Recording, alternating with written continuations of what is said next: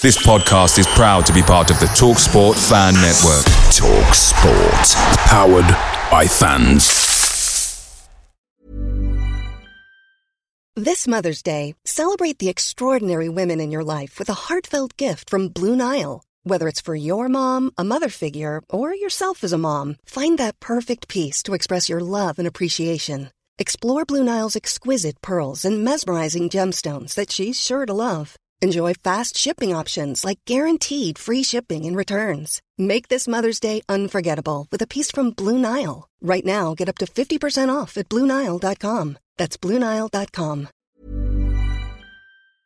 The Talksport Fan Network is proudly supported by McDelivery, bringing you the food you love. McDelivery brings a top tier lineup of food right to your door. No matter the result, you'll always be winning with McDelivery. Order now on the McDonald's app and you'll get rewards points delivered too. So that ordering today means some tasty rewards for tomorrow. Only via app at participating restaurants. 18 plus rewards registration required. Points only on menu items, delivery fee and terms apply. See McDonald's.com. They expect me to walk away from Luton with nothing, I'll make very sure there's nothing to walk away from.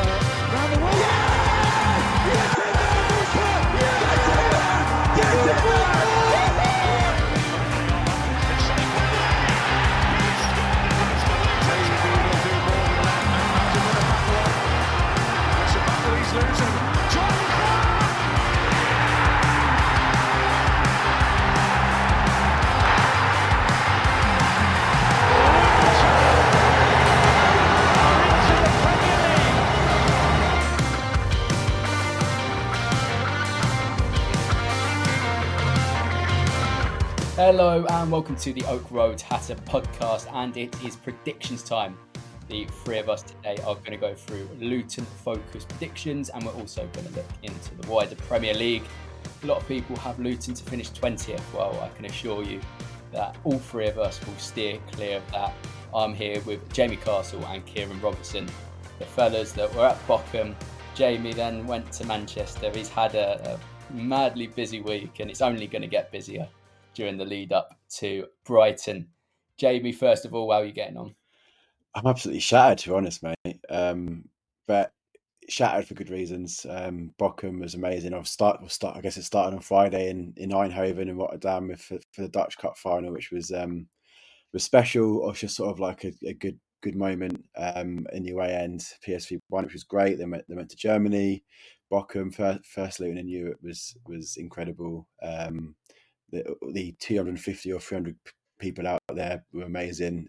Every fan sang for what was just two friendlies is incredible. And then get back late Sunday to then get up early Monday and go up to Manchester for the overlap, which yeah was was an honour to represent the Luton fan base. Um, really proud and proud of us guys to be able to to get to that, and obviously thanks to Luton Town, the club and players for allowing that. Because without being a Premier League club, then that was never on never on the cards. Um, so hopefully onwards and upwards for the club and for the pods and just all the Luton. And Kieran, you were also in Eindhoven, Bochum. Um, very busy week. How are you getting on? Uh, Jamie's answered that question for me. Just absolutely shattered, but again for very good reason. Just Eindhoven was brilliant as always. Like it's slowly become one of my favourite places. Um, and PSV never disappoint. They certainly did not when we were in that absolute carnage of an away end when that winner went in. Um, fast forward to Saturday in Bochum, two good games of football, but more for me, like sort of getting to chat to Luton fans a lot more than I would typically do on a home or an away day, to be honest with you. Um, and it was really, really fun and interesting to actually sit down, do some interviews with people, whether it was at the game with you lot or whether it was in the pubs afterwards, um, and even with some Bochum fans between the games as well. Like we filmed some really, really good content over the weekend, spoke to some amazing people who had some really funny stories, but also some really good points just about sort of how we've got on at the moment, how they think we're going to get on, and hopefully those that have seen sort of what we've posted already, you can sort of see a taste of what we're looking to aim for. Um, do I want to make it a regular thing? Yes, if there is demand for it. Um, but in the meantime, it's a taste of what's to come. We've already teased the YouTube vlog as well. Um, so little snippets that we've put out already, or you might have seen me post personally, whether it's myself or Oak Road.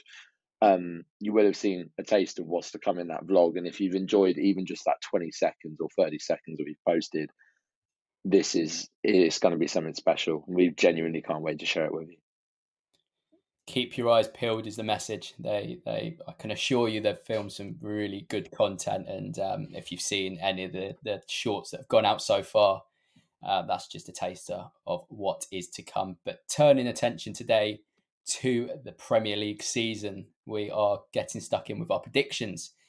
Um, we're not doing a, a full one to twenty. We're going to look at the sort of Luton focused ones first, but then we're going to go on to the wider Premier League. We're going to look at who's going to win, who's going to be in the top four, who will be battling out for relegation, and other little ones in between. We'll start Luton focused, and, and Jamie, I'll come to you first with where are Luton Town going to finish next season, and how many points do you expect us to pick up along the way? Yeah, I think just as a precursor, as you said in your intro, there's not a chance that any single one of us is um, going to produce a relegation prediction. Not not a chance.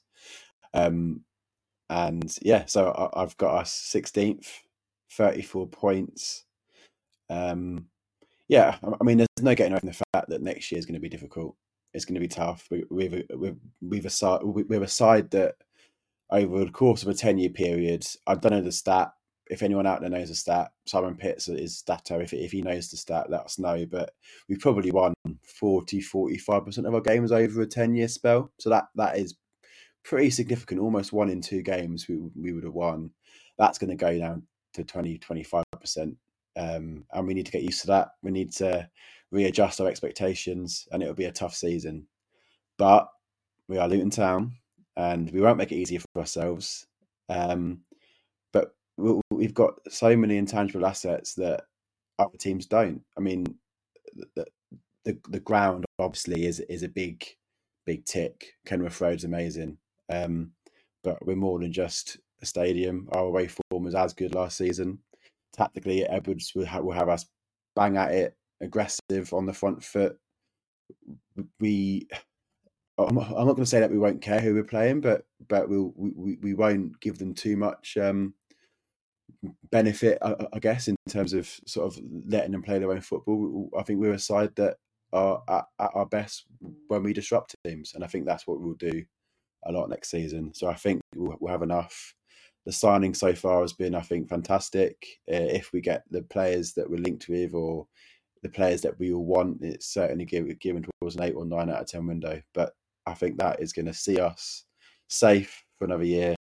Sixteenth, thirty-four points. And what about yourself, Kieran? Do you think we'll do any better than 16th? Do you think it'll be a bit more of a struggle? So I've gone one worse. I've gone 17th on 35 points, though. Um, I think it'll be a bit tighter down the bottom this year. Normally, there's always one car crash team. There's one that's like, mm, you're not quite there, but on a good day, you'd be all right and then there's one or two. Obviously, one has to go down. There's always two teams, three teams that are really fighting not to be 18th. Um, we will be in that latter three that I mentioned. We'll be in those three that are in and amongst it throughout the season. Um, and I hate to say that out loud, but we are where we are. Um, we'll be in and amongst it. It's going to be a tough season. However, you look at Luton Town in the last 10, 15 years, you throw adversity in our face, and there's only one thing we do, and it's kick it out the bloody door, right? We get rid of it and we persevere and we push through. I am in the firm belief that this is the exact same scenario. We're going to be under the cosh all season. People going, You're not good enough. Your ground is bad. Blah, blah, blah. Anything you want to think of and anything that's already been said, I don't need to run through again. But we are under so much adversity this season, but that's what's going to count. that's what's going to make it work for us, and that is what is going to make sure that when it comes to the final day, and oh, if Luton beat this team, then they'll be guaranteed to stay up. You best believe we'll get three bloody points on the last game of the season to stay up. I can say that for free. So, just to end that point, now I am also in a firm belief there are going to be three teams that are worse than us. And like I said, we're going to touch on that a little bit later. Yeah, just ending it there. I've also, like Kieran, gone for 17th. I've gone for 36 points, a slight upgrade on pointage. Um, again, uh, I think we've all alluded to it's going to be a difficult season. It's going to be one where we will have to grind things out. But ultimately, we are being our name's been thrown in the mud. The fans of other clubs have given us absolutely no chance, and for, for some reason that makes me feel even more confident that, that we can do it. Um, if we are to be relegated, it's not going to be a massive surprise, but just to shut the Premier League up, it'd be mm. unbelievable. Um, all these fans slating us without really looking into what we do and, and our story. It's um, yeah, I love it. I love it. Our name being thrown in the mud, and it's going to be a brilliant season if we can avoid that drop. That is for sure. Before we go into the other ones, I just wanted to shout out Matt Aquino. He has helped us um, assemble these predictions for a article that we're going to post very soon. He helped uh, sort of schedule everything. He came up with the questions. He helped put the whole article together. So a big thank you to Matt for that. He's also got his predictions alongside us three um, in that article. So stay tuned and keep your eyes peeled for that. Going on to player of the season, and it's the big one. It's one where when you when you cast your eyes back to last season, it was quite difficult to, to actually land on who our player of the season would be. There was several candidates. Um, me for one, I think it's going to be similar. I think it's going to be difficult to, to pinpoint one person. I think there's going to be a whole host of players that will be vying for this this title. Um, but I've gone for Tahith Chong. Um, the glimpses I've seen of him already, he oozes quality on the ball, and it's actually out of possession, which has impressed me the most. I didn't think he'd adjust as quickly um, to, to sort of the off the ball demands that that Luton are basically required to to have, uh, especially going into this Premier League season. And I know we've only seen glimpses through pre-season, but I think you get to, I think you get to learn a lot um, about about a player off the ball during pre-season. Um, I think on the ball it's a little bit more different, but but off the ball you get to see what somebody's really made made of. And I think with Tahith Chong, we've got a real gem that will be just as valuable in possession. Uh, uh, sorry, out of possession as he will in possession. Jamie, where are you going for this one? So, I mean, in, in terms of the timeline, we actually submitted these pre the Ryan Giles signing. Um, so I went Alfie Doughty, but I, I, think I'm going to stick with it because I think, okay, we signed, we signed Ryan Giles, and I think he will start there. I think Alfie Doughty will find to start with. I think he, I think he'll find games hard to come by, but I, I back him to, to to to use that competition to his advantage. Um, there will come times where he'll fill in at right wing back. There will come times where he'll fill in at, fill in at left wing back. And I just think his attributes are exactly what Rob Edwards look for in a right wing back or left wing back. I mean, I think the assist for the Adebayo goal in Bochum on on Saturday epitomised everything that he is good at. Just getting the ball, driving to the byline, and finding a finding a, a, a ball in into the forwards or into into the into the midfielders into the box and and and I guess turning in. And I, I think there's a chance that if Al, if, if Alfie gets the games eventually, I think he can easily get 10, 10 plus assists in this league based on his pace, his power. I think defensively as well. I think I think there are some question marks over Ryan Giles' defensive abilities. So if that does come to prove itself, I think Edwards might make that change four or five games in. If if Giles does start to get found out a little bit, I think that I think he, he may turn to Alfie just to shore us up a little bit more defensively. Um, and in, in my actual piece, I, I, I, mentioned the England squad. I think if if Alfie really does have the season that I think he can have, that, that left back position of England is, is up for grabs. There's not really anyone that's locked it down. You've got Shaw and Chilwell, yeah, but they're both injury prone. Um, so if the Euros next season, if if Alfie has a good season, I think he can certainly make the 25 because beyond Shaw and Chilwell, you've got a few, but there's not really too much at, at left back. So for me, I think player of the year could, could be Alfie Doughty. Kieran, we've given two different names. Are you going to add a third? Absolutely. I have kept it simple. I nearly went with Pelly for the same reason, but you'll see why I've gone with the man I've gone with instead. Um, I've gone with El Cap, Tom Lockyer as my player of the season. Now, we're going to be doing a lot more defensive work than we used to. Um, as a result, I think our defensive players are going to stand out a hell of a lot more when they put in a good shift. Um, because let's be fair, we're going to concede a fair few goals, right? So then in those games where we don't, you're going to be like, bloody hell, well, X played well and Y played well. But the key thing that we need this season is leadership. And the key thing that Lockyer has brought in the last year and a half is leadership. Sort of even before he got appointed club captain, where he was playing over Sonny Bradley, it was kind of this like unwritten thing of he basically is the captain, right? Um, and for me, he fits the bill as someone who is perfect for the Premier League step up now. Um, we've seen it with Pelly over the years, where every single year he gets better, gets better, gets better. Lockyer is doing the exact same thing, except he's got age on his side, right? He's what, 26, if I'm not mistaken. Um, obviously, now he's a Welsh international as well. In the Premier League, you'd think he'd start for Wales now as well. I know it's sort of been hard to come by for him, but that will come. But he scores goals again, scored at Bochum on the weekends. He's a threat from set pieces.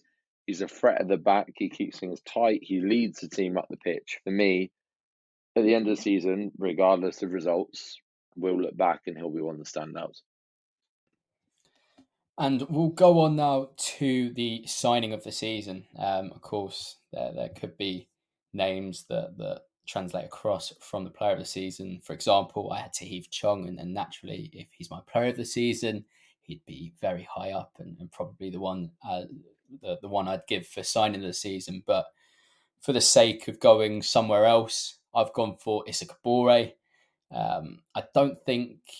Um, well, I, I, think going back to, to all our, our new signings so far, I think they all improve us. Um, I think it's clear to see that they all improve us. Um, Issa Kabore, I think from what we've seen so far, very combative, um, very pacey, very athletic. Uh, he, can get forward. I hope um, you know his delivery. He, he's good. I haven't seen too much of that yet, but I think he, he's somebody that will definitely cause a threat offensively. He's somebody that, that keeps his position well. There's a lot of ticks next to his name so far from what I've seen. Um, and I, I, think he's a player that has a very high ceiling. I think he will be able to discover that with us. He'll get the game time. He'll get exactly what he needs during this this loan spell, and I think it will do him the world of good. Uh, of course, played for Marseille, I think it was last season, and, and had a productive enough loan spell. But I think playing a full season in the Premier League he'll hit he'll hit very high heights. And I think the player that we see at the start of the season will be very different to, to what we see by the end of the season. I think it can be a, a real opportunity for him to to even knock on the door at Man City next season. But but hopefully, for my sake, he has a decent enough season. Uh, Man City don't want him, and then we we can swoop in next season. Uh, similar to what I hoped for Kiernan Dewsbury Hall, but that never proved to to happen because he had a brilliant brilliant time with us.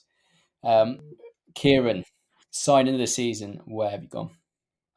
I have gone for your player of the season. Tahith Chong is mine. Um, 24 years old. There's a reason, and I said this before, there's a reason he come from Manchester United of all youth academies.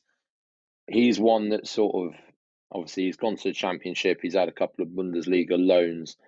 He's ready for that shot at the big time now. Like, he's got a massive point to prove. Um, stood out at youth level, and for me, I think he's going to stand out for us too. Um, I witnessed it on the weekends. He loves to get the ball. He loves to drive the defenses, and you saw little creeping inklings of like he wanted to pop a shot, and you're thinking, oh, do you know what? If he hit that right, that's that's top corner or that's bottom corner. You know, um, I'm going to quote exactly what I would assume was going in our article, which is expect skills to pay the bills, raw talent, and a banger or five this season because Pelly's not the only one that's got bangers in his arsenal. This boy, at some point you're just going to witness a little one, two, left, bang, straight in the top corner, and you're going to see an away end just erupt as a result. And I'll allude to that as a future prediction. On to you, Jamie. Well, I think as always, it's it's hard to follow Kieran's um, lead, but no, I'm not not sure if there's much more I can add because I've I've gone Chong as well. Um, but just to be the the pedant that I am, Kieran, I think you put banger three in your article, not banger five, just to just to let you know. Um, Matt's updated it, but oh, fine. okay. um, but yeah, I mean, it's like, and and for you, Bill, not not not much to add on to your your player of the season explanation. Yeah, I think I, I said to Kieran at the weekend, the first time I saw him, saw Chong was at the weekend in Bochum, and as much as I love Jordan Clark, you can you can see why Jordan Clark, or you, you, you can tell that Jordan Clark was the free transfer from League One, and that Chong was was a was the five million pound signing. I think technically light years beyond what we had at the club last season. Um, and yeah, I think I think he's he's going to be a fantastic signing for us.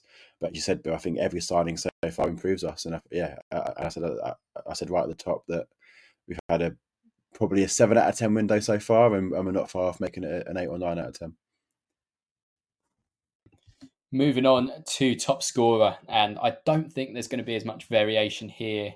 Um, there's, of course, there's there's different shouts, but I think if I remember rightly, we're all in agreement here. So I've gone Carlton Morris. I've gone yeah. for 11 goals this season. Um, I think to where he was last season, I think when it when it came to our expectations of him, I don't think any of us expected 20 goals. He'd been a player that always caused a threat with his physicality, athleticism, um, ability to link the play, and his dribbling ability as well. I think we all saw that at, at Barnsley. But as a goal scorer, I don't think anybody's ever seen him have a, a season like that. I think it was maybe in November or something like that where he, he surpassed his uh, best ever season on the goal scoring front. And it just proved how good of a season he was having at Luton and how good of a fit it was at Luton. And, and whilst the Premier League is a completely different beast, I think he's at the best club he could possibly be at. Um, and, and especially adding someone like Ryan Giles, I think Ryan Giles alone might assist five of five of my predicted eleven goals. But ultimately, I think he's going to thrive next to someone like like Ryan Giles and and the, the goals he scored last season, the variation, the goals he scored. I think that only um, goes to prove what a quality striker he is, and and I don't think any of us have many questions as to whether or not he will step up to the Premier League. Um, but coming to you, Jamie, have you gone for 11 goals for Carlton Morris as well, or you gone slightly different? I've gone bang on the money, yeah. Top goal scorer, Carlton Morris, 11 goals. And yeah, I, I don't think there's any need to be too edgy with this prediction like some people on socials have in terms of Eli or Morris. I think that, yeah, there's some people that have, that have said that Adebayo is going to outscore Morris, but I think it's it's clear cut. There's a, there's a reason why he was our top goal scorer last year. There's no marquee forward signing at the time of writing it's it's difficult to look past him. Um, physically, he's ready made for the Premier League. I think if you look at, at Callum Wilson, for example, he's the exact sort, the exact same sort of build and sort of physicality. Um, and I think Morris, there's, there's, no, there's no reason why he can't rep- replicate the form that that Wilson, that Wilson showed with Bournemouth. Um, so yeah, Carter Morris, eleven goals, fairly easy. He's um, is it ambipedal where he can score with his both left and right feet as well. Like he he, he, he can do a lot and is and it, and and and he can score a header as well. So um, yeah, Morris. Kieran, any any variation on the Carlton Morris eleven? I have only gone with Carlton Morris with ten, not eleven. And the word you're looking for, Jamie, ambidextrous. That's that's hands, mate. Is it actually? Yeah. There's different. I'm, There's a different meaning for the feet. I'm pretty sure Ali from not, not the top twenty used it, and I'm pretty sure it's it's ambipedal. Wow, every day's a school day, lads.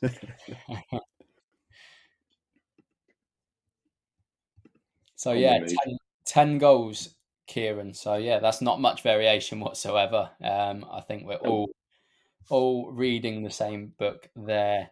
Um, just a quick one here. When will our first win come? Um, just a, a quick one word, sort of one sentence, sorry, one sentence answer.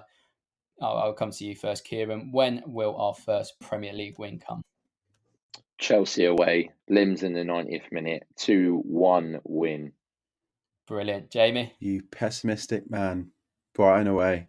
Game week one. 1 nil Luton Town. Got to be done. Although, just a, a spoiler for our little preview later, I, bet, I, think, I think there's a chance that we can win at Brighton. I like it. I like it. Um, I've gone even more pessimistic. Um, I'm surprised. I'm surprised that I'm home to Fulham. Most pessimistic. home to West Ham on the first of September. Uh, our first Premier League game, and what an atmosphere it's going to be. Um, you just need to to hear what other Premier League fans are saying about Kenilworth Road. There's that immediate fear factor without most of these teams even knowing what Kenilworth Road's about. Um, and and as much as you know, you, we try and keep that out of the dressing room, and you know, you're at the Premier League level. I still think that atmosphere is just going to be absolutely electric. Every every fan that's going to be in there absolutely deserves to everything that's going to happen that evening, and we will win that game. We will win, and I'm even going to I'm even going to put it out there that it'll be by more than one goal. Uh, something we didn't really do last season in the championship, but um, yeah, we're going to do it against West Ham. It could be the end of David Moyes. Um, let's see. Let's see how Could that be. goes. The Luton manager curse strikes again. and then we'll go on to another quick one uh, sentence uh, prediction. We're going here for the biggest victory or the best kind of surprise victory next season. Um, and, and Jamie, I'll start with you. The theatre of dreams, they call it. Um, it's the theatre of dreams where Tom Lockyer is going to score a header and win 1 0 away at Man United. Um, and second half, in the end, where Luton are going to be by the corner flag, Tom Lockyer, Bosch, runs to the Luton end, slides on his knees to four or five thousand, hopefully, raucous Luton fans. Um, yeah, just, I, I mean, I guess you'll see in the article, but my reasoning was they they play in the Europa League the midweek before, so squad rotation, squad squad sort of injuries or fatigue. If they go away somewhere long like Azerbaijan, then that, that, that could play into it. So that was my my logical side of the, of, of the thought process. Kieran, are you the same, or are you are you seeking that big surprise win somewhere else? I am going to take us on a story time to North London and before you think it's Arsenal, we're going for the uh, the white team in North London, Tottenham Hotspur. We're going to beat them away, exactly just like Bournemouth did, where Tottenham went, "Yeah, we're cruising here, we're bossing this," and then we're just going to go, "No, you're not," and we're going to score two quick goals at the end. We're going to nick the three points right from underneath them, and it's going to be all fun and games. Because in the timeline of my season, in my head, at that point, we will be absolutely gagging for some points. Like we'll have had a crap run, we will need some points, and it will come at a time where a team is looking at us like, like we're a bit of a carcass, almost thinking, "Oh my god, we all we need to do is just walk on the pitch and we've won the game," and then we're going to turn up and go, "Yeah, jokes on you, lad. Oh, by the way, you're not getting Europe next season. See you later. Tottenham away. Thank you very much." You have read my mind. And, and if anyone wants to know what the score is, by the way, 3 2 Luton. Brilliant. Brilliant. I've also gone Tottenham away. I've gone Tottenham nil, Luton Town two, and in my in my um, bit that I put in the article, I said they'll get Spursy against us, which means two late goals. Also, what Kieran predicted.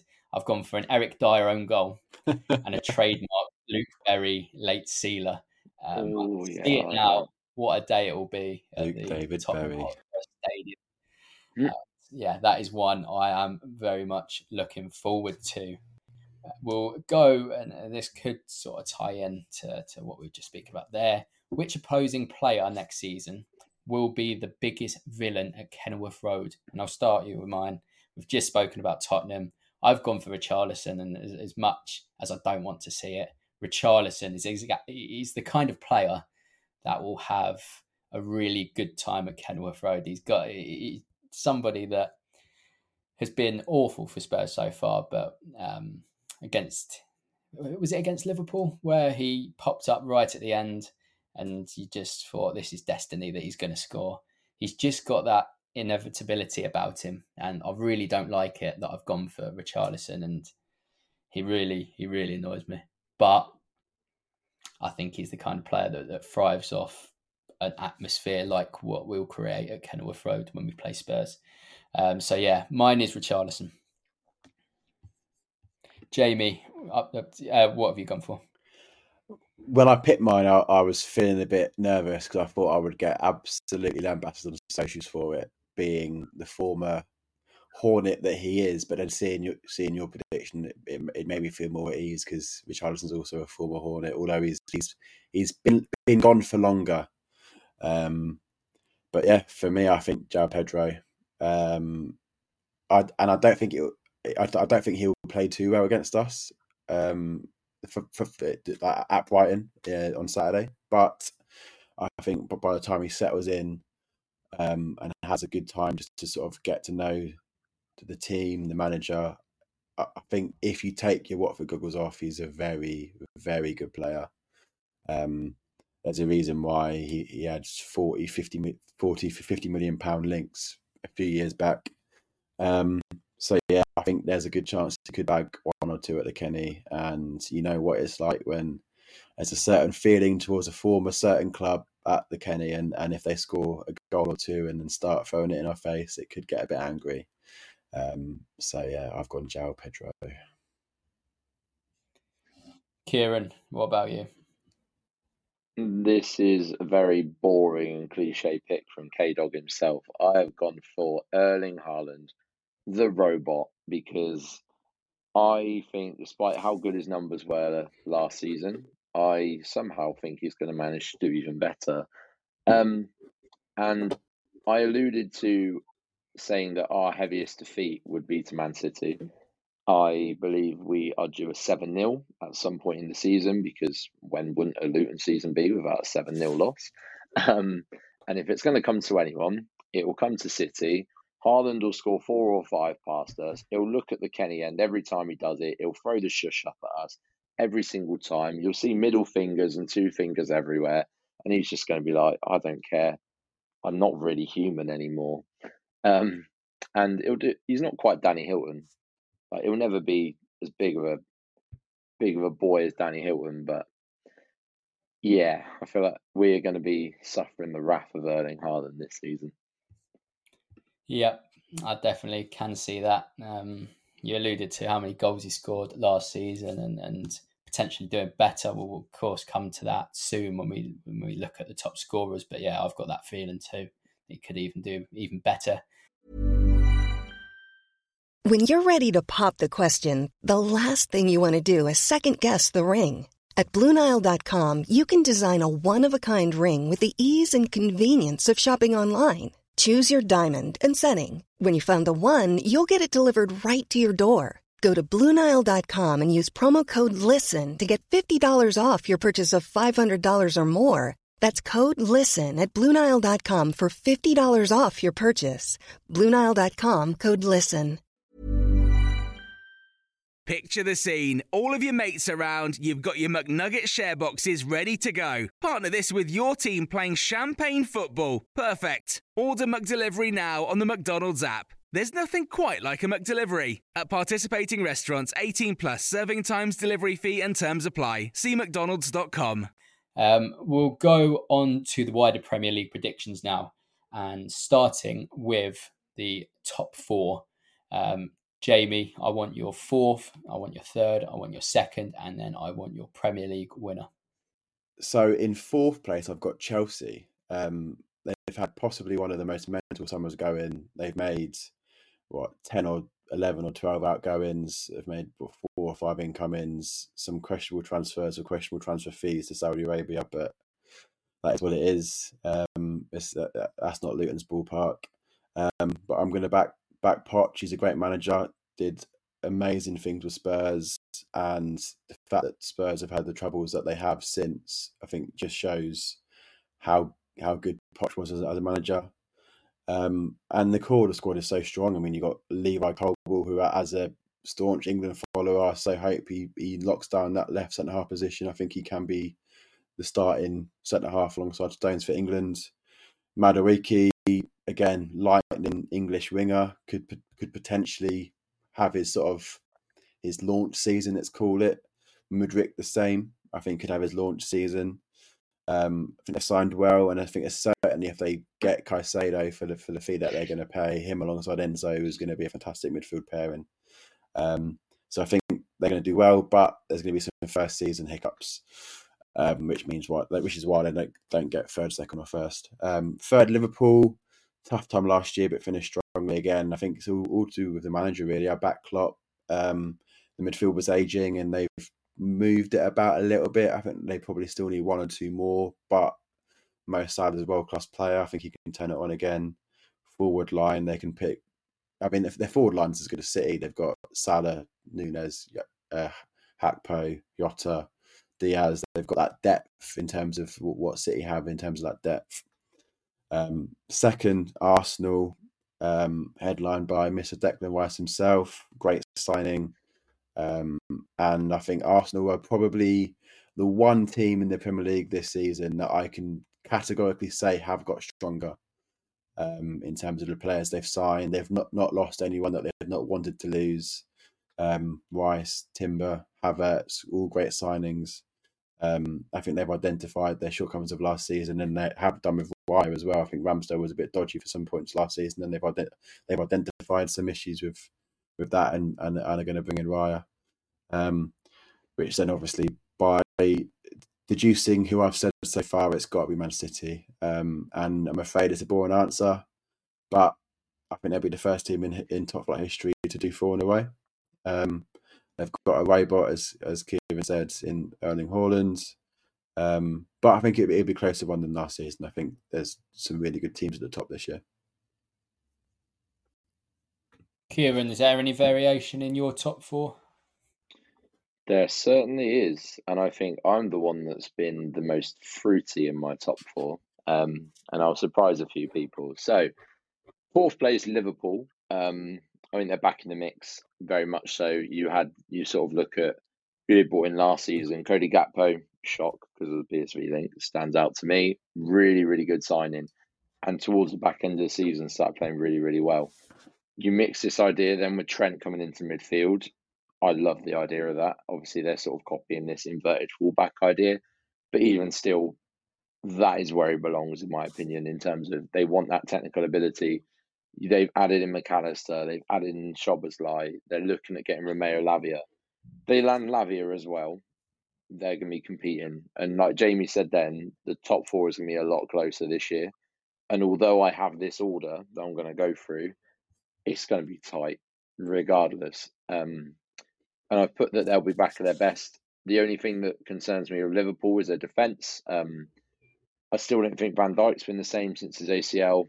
Um, I feel like he needs a more reliable partner that isn't Matip. Konate, I feel like is almost there. But for me, I did highlight one that I would love to see and I think would be a great fit.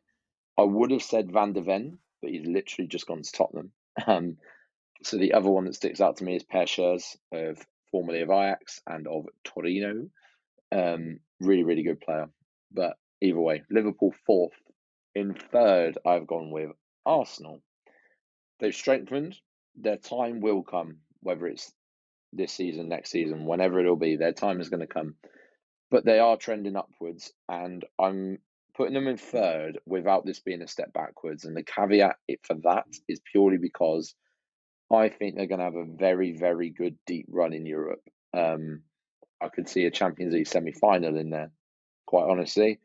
Uh, Rice and Havertz so far, really good signings. Obviously, they're looking at getting Raya as well. The squad needed depth, so they bought in depth, or they're bringing in depth. Jurrien Timber as well is the perfect signing for that Arsenal team. You look at Ben White at right back, fair play, does really well. Timber fitting in at left back, and he played really well against City the other day. I'm a really big fan of their squad. However, you'll see you'll see why they're third in a second. Second, I'm going to shock people, and it's because I didn't really want to go with a boring answer. Man City are second, and usually they're an unstoppable team. They find their rhythm, no one gets close to them, bang, straight through to the title. Purely because even the elite sides need a transition transitional season, and you look at how they have got rid of Mahrez, they've got rid of Gundogan. I mean, would you consider Kovacic a light for light for Gundogan? Maybe, but that's to be seen, in my opinion. They haven't replaced Mahrez. That's fine. Um, was linked, but I think he's going Chelsea. Um, however, they'll still win the old Man City Energy Drink Cup because they always win that, apart from last year. I, again, just like Arsenal, predict a deep Europe run, and I wouldn't be surprised if instead of going four in a row in the Prem, they will go two in a row with the Champions League. So, Man City in second, and I already know I'm going to get a lot of stick coming for me. For number one, we're going to go to the red side of Manchester. Manchester United in first place because I wanted to be a bit edgy and not as boring, just going Man City. However, there is rationale behind this. Ten Hag, I love him as a manager, and the football he plays is astounding when he has got his players in every position that he desires. Last season, started off a little bit weak, obviously, transitional, players getting used to the system, you get the gist. And then it just started to gel. And they did have a good finish to the season. And there was a couple of sort of round pegs in square shaped holes towards the end. However, now you look at Onana's come in, Højlund's come in, Mason Mount has come in, Antony's now in his second season. The this is all just one big masterstroke for me. I feel like every position that he wants is now full. And I believe Antony and Rashford are my two sort of standout players. They're just going to have banger seasons. Antony's going to come into his limelight. Rashford is Rashford. He's just going to get better and better. Mount, for me, provides that perfect balance with Bruno and Casemiro. And when Ten Hag ball starts cooking, even Man City are going to have a lot of trouble with that. And for me, Manchester United are topping the league and winning their first Premier League title in over 10 years. It is top that one. Bizarre, bizarre that Manchester United haven't won the Premier League in, in over 10 years. It, it just doesn't feel right. It, it feels like you're so old. I know, I know.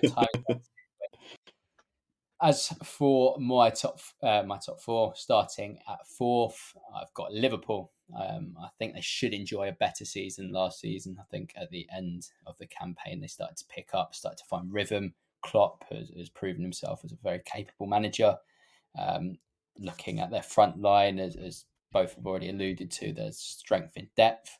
Um, Mohamed Salah is, absolutely unplayable on his day. Um, Gakpo and, and Darwin Nunez has shown his signs of, of real improvement. I think Diaz is a very, very exciting player as well. Somebody that, that will frighten defences coming off the bench.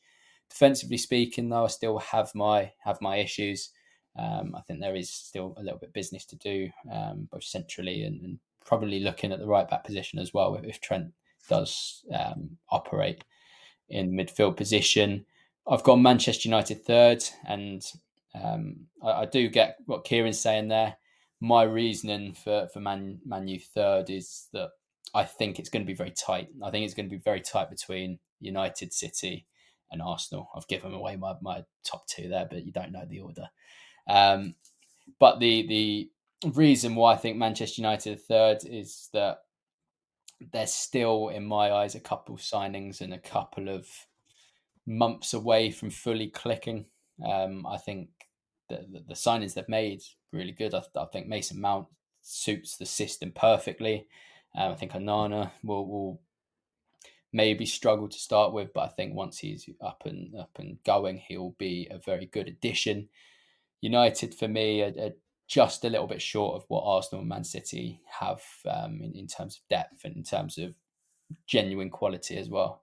Um, I've gone Arsenal second, and similar to, to um, I think what Kieran said. I think Arsenal will do well in Europe. I think it'll be very exciting having the bright lights of Europe back in their in their sights, and I think that they could do pretty well.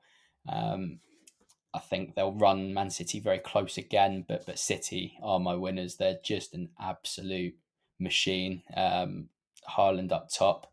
I think just listening to him in interviews at the end of last season, wanting to improve, he wasn't content with what he'd done last season. That just to me amazes me, considering what he what he achieved, the sheer number of goals he scored, the the impact he had on on City winning the league again. I think De Bruyne as well. De Bruyne is, is just an absolute special player, and, and defensively speaking, they're they're very organised. Um, there's not much wrong with Man City, and I I think both of you spoke about the players they'll be losing. Gundogan, I think, will be a particular loss, but it's not enough of a loss for me to to knock them off the the Premier League um, summit for another year. Going on to relegation now, and this is the interesting one because none of us three have the mighty Luton Town in it. Uh, Jamie Castle, I'll come to you first. What is your bottom three? So, Sheffield United fans, close your ears, but I feel so sorry for you. Having, I mean, I, I said to a Blades mate at work that they were a championship team with a Champions League player last year in Ndiaye who um, has gone to Marseille. Uh, didn't think it could get much worse, but it has because Berge's going to Burnley as well. Um, so all this talk about Luton potentially breaking Derby's record, well, hello Sheffield United. Um, it's not really much more to say, is there? Um, I think they if, if they're going to survive, they need to start well. Palace at home. I think if if they lose at home to Palace on the, at the weekend or potentially get beat by quite a significant margin, then the fans are going to get on their backs fairly quick as well. Um, so it could just completely just collapse in, into a nightmare for them. Um, but and I, I mean, they, they're a great club and they deserve to be in the Prem, but I just think ownership wise, they're in a mess at the minute. Um, continuing the, the theme of disarray, Wolverhampton Wanderers in 19th, I think, for me. Um, and I'll just give you a quote from my article that I've just got up, by the way. I put, I think Julian Lopetegui is a good manager and will make the best of a bad situation, but he could walk by January if signings don't go his way and a European club are looking for a boss, which could lead them to spiral. Headlines: He's gone tonight. Uh, so even I couldn't have dreamt it to be this bad. So it shows just how bad it is. I thought Lopetegui could start well and make January and then walk it if a decent club wants him or even a Saudi club wants him. Um, but clearly it's worse than even I thought. FFP issues, fire sale of players, can't really sign too many. The, the, the below market sale of Ryan Giles to us just just sort of just shows just how how much of a mess they are. So again, sorry Wolves, but I think it's your time to go back to the second tier. Um, then lastly, Everton. I think they've been flirting with it for so many years now, um, and I think this season probably is curtains for them. Um, I think they've strengthened a bit more than I thought they would have, and not lost as many players as I thought they would have. I thought they would they could have lost quite a few players, again due to FFP reasons, but they've kept hold of some of their core assets, so they're probably better than I thought they were going to be back in back in June July. Um, but I still think um, Sean Dyche could struggle. If he does, they'll re- replace him, and I don't really know where you go from Sean Dyche because he is supposedly the the sort of the the sort of manager that Everton needs to, to play defensive and, and, and scrape for every point. Um, so yeah, I think they could find themselves in a, in a bit of a mess come October, sort of November time. So yeah, Sheffield United, Everton, and Wolves are my three. Kieran, any variation in the bottom three?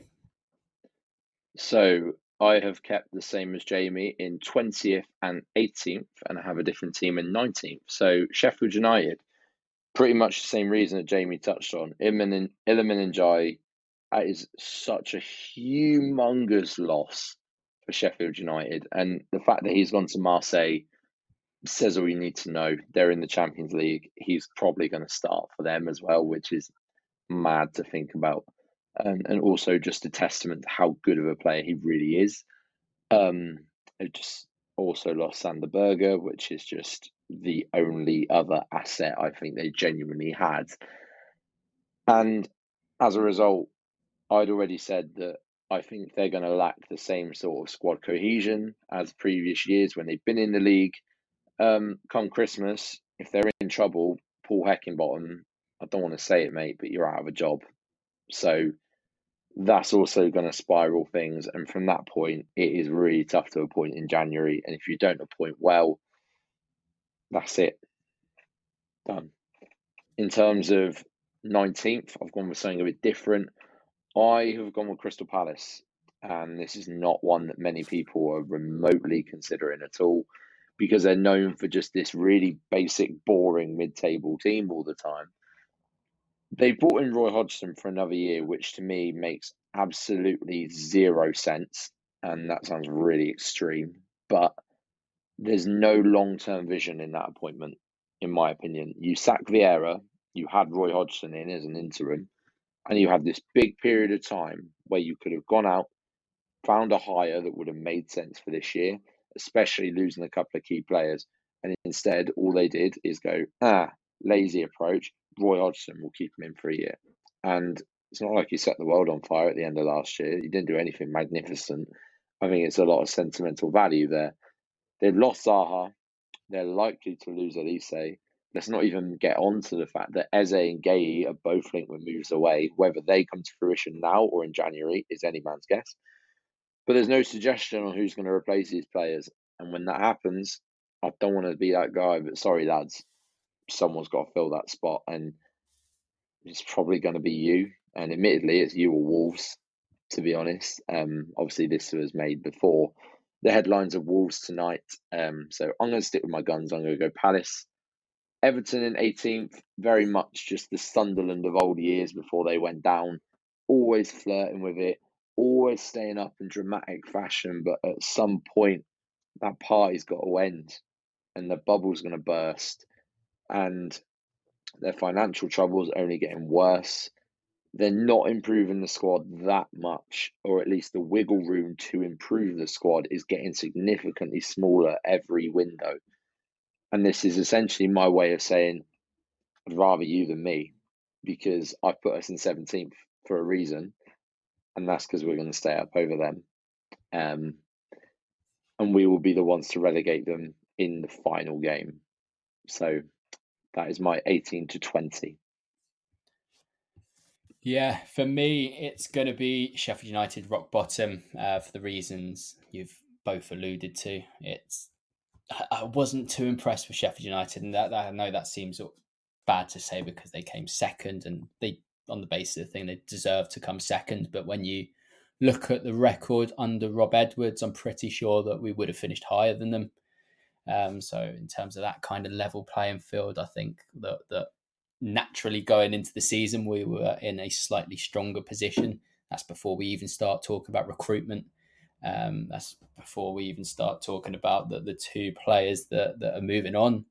Ndiaye was just got them out of so much trouble last season with his trickery, pace, ability to pro- uh, progress the play. Sander Berge, just a very good pass of the ball, very good vision, somebody that, that reads the game quicker than most, and, and somebody that I think will, will thrive at Burnley.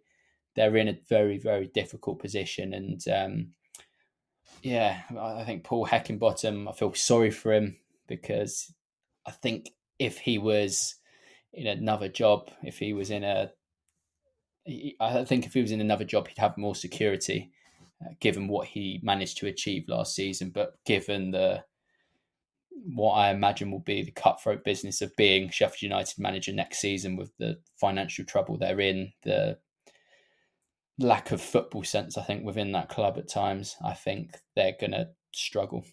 Um, Wolves, another team that are struggling off the field. Um, of course, just lost their manager. I think Gary O'Neill's been been talked about as a, a front runner of the job, and I think that might be a decent enough appointment. But but ultimately, um, financial issues surround them as well. And, you know, it never goes too well when when your club is, is experiencing financial issues. The squad they've got as well, I haven't really, I haven't added to it at all, and I think they're technically a very good team, but I think they lack physicality, and I think they lack a little bit of um, Premier League experience now. Some of the more senior figures have departed. Um, they're my nineteenth, and and in the note of being a little bit different, I've gone for Forest in 18th. And I don't like looking into pre-season too much, but I have here, and I think they've had a really difficult pre-season. Um, Forest owner last season, there, there, was talk about Steve Cooper going. We know that that Marinakis is very cutthroat when it comes to Olympiacos. I think that if Forest struggle at the start of this season, I think he'll take a similar kind of approach, and, and Steve Cooper might be dismissed quite early on.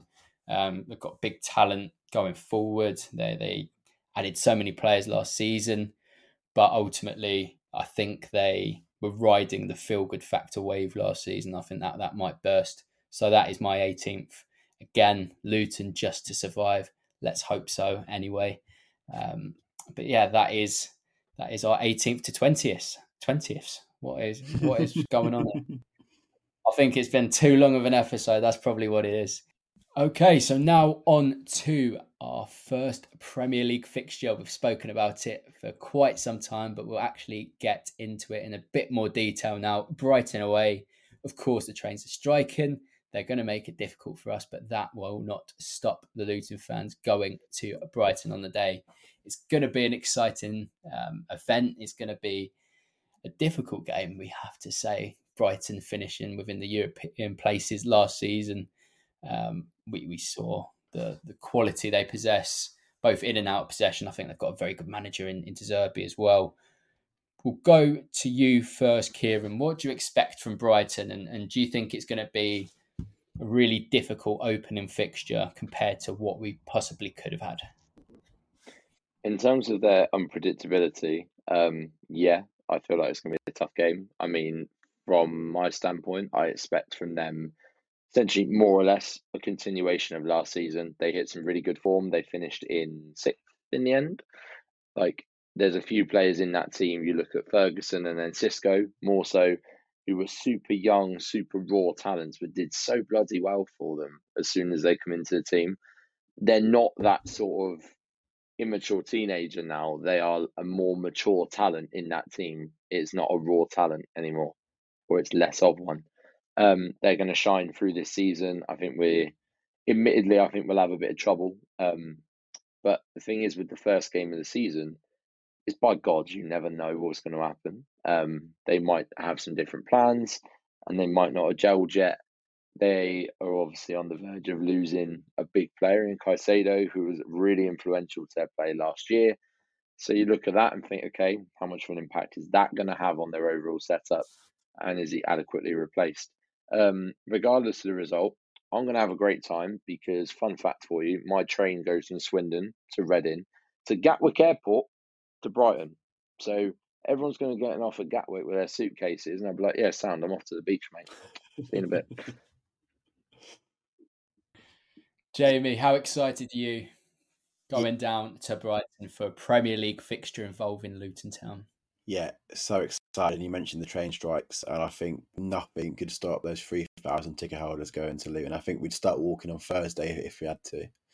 Um, there's not a chance that anyone who has a ticket is going to miss that. Um, in terms of the game, I'm going to set an Oak Road Hat Pod standard this season. We cannot say the words, it's going to be a tough game, because all 38 games are going to be bloody tough games. Um, so I'm not going to say that what I'm going to say is that they're a very, very good side. Um, they deserved their final position last season. De Zerbi, um, no one would have known who the hell he was 12 months ago. Um, but it's all in the recruitment, and they're exactly the sort of club that everyone should aspire to be. Um, it's tough to start the season because you don't really know what they're to start with. Um, obviously, they've lost a big player in, in McAllister, signed a couple big ones in return, but there's going to be an element of, of transition in terms of that midfield.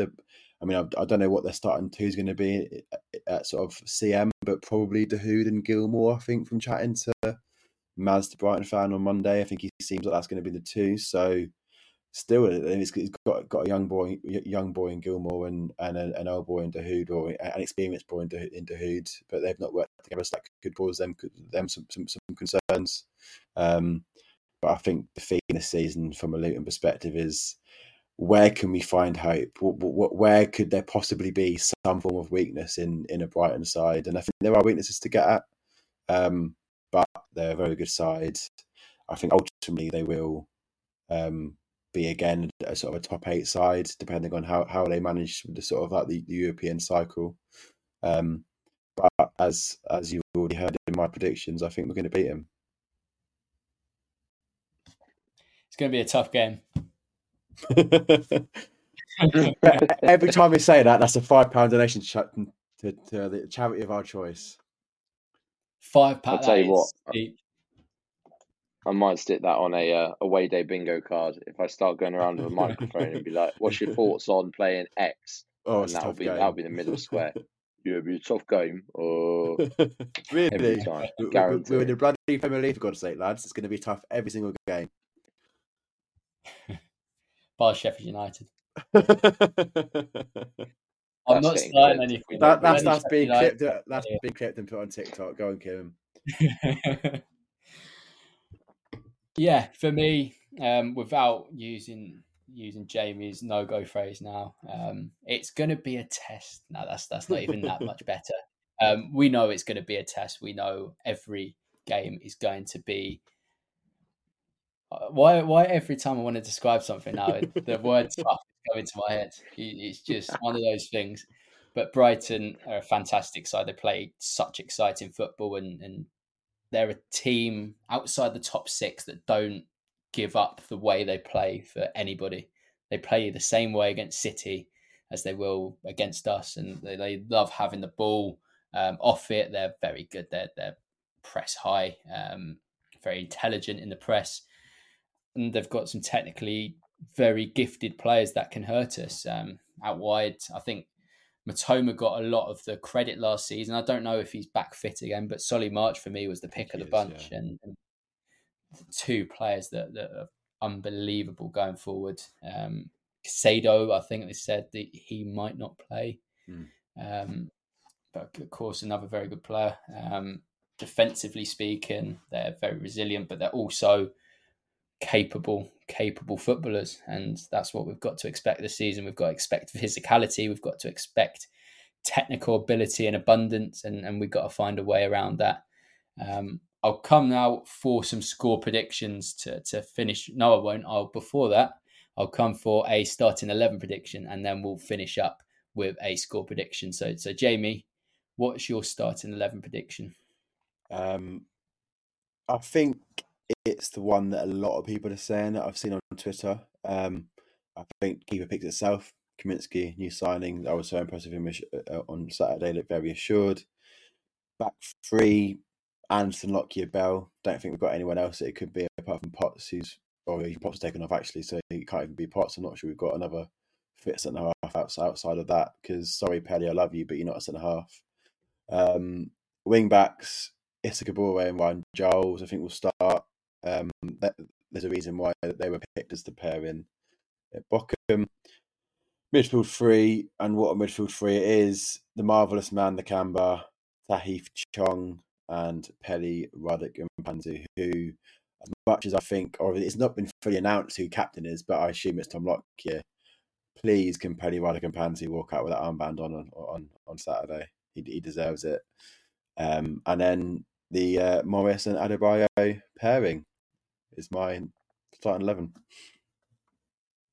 Kieran, is there anything you change there?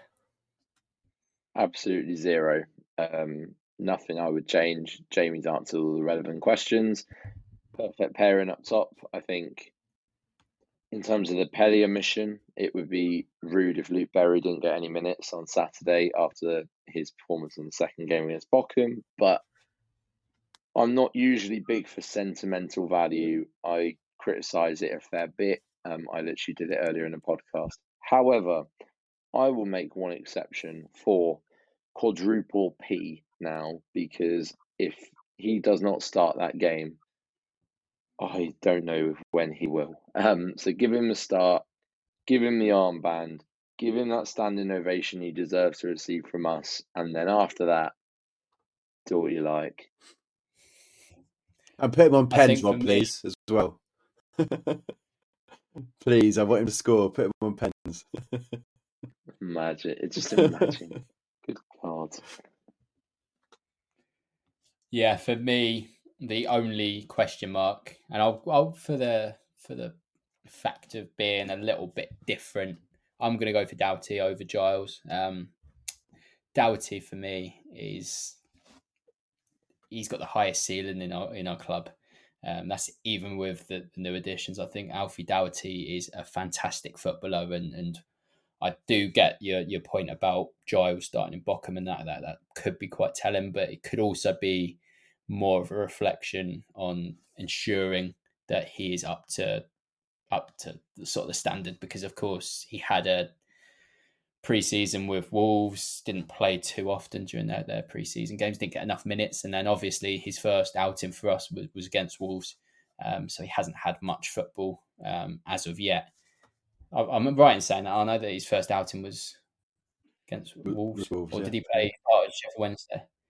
And uh, yeah, he, yeah, I think he played a little bit. I think he did. Yeah, he did yeah, come. Yeah, yeah, yeah, came on.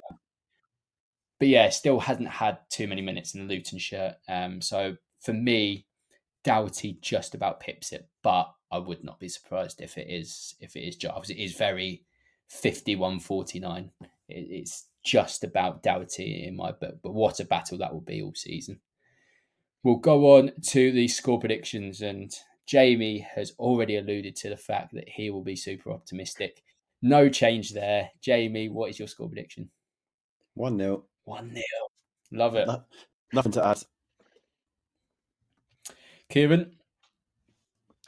Right, pessimistic, but 3 1 Brighton and Hove Albion. We will score the first goal of the game and then we will get picked apart after that.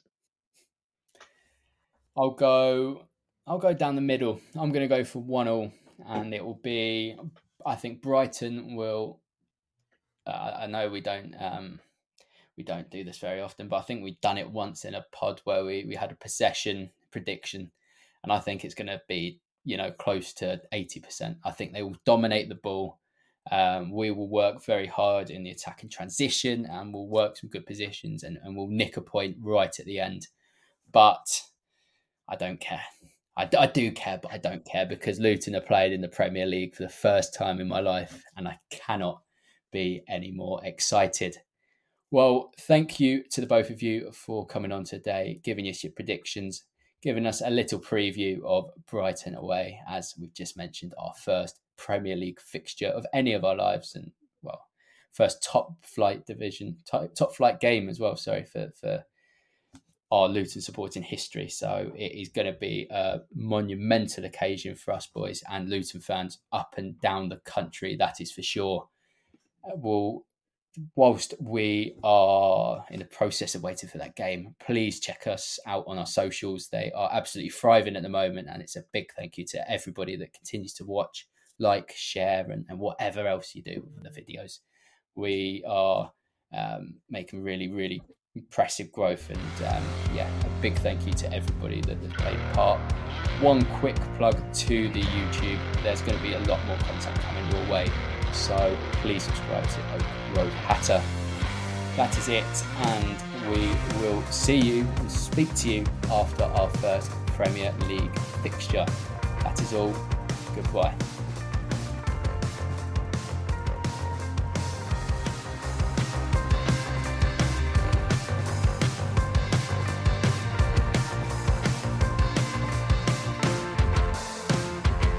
Away days are great, but there's nothing quite like playing at home. The same goes for McDonald's. Maximize your home ground advantage with McDelivery. Order now on the McDonald's app. At participating restaurants, 18 plus serving times, delivery fee, and terms apply. See McDonald's.com.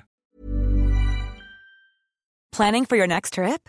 Elevate your travel style with Quince. Quince has all the jet setting essentials you'll want for your next getaway, like European linen, premium luggage options, buttery soft Italian leather bags, and so much more. And is all priced at 50 to 80% less than similar brands.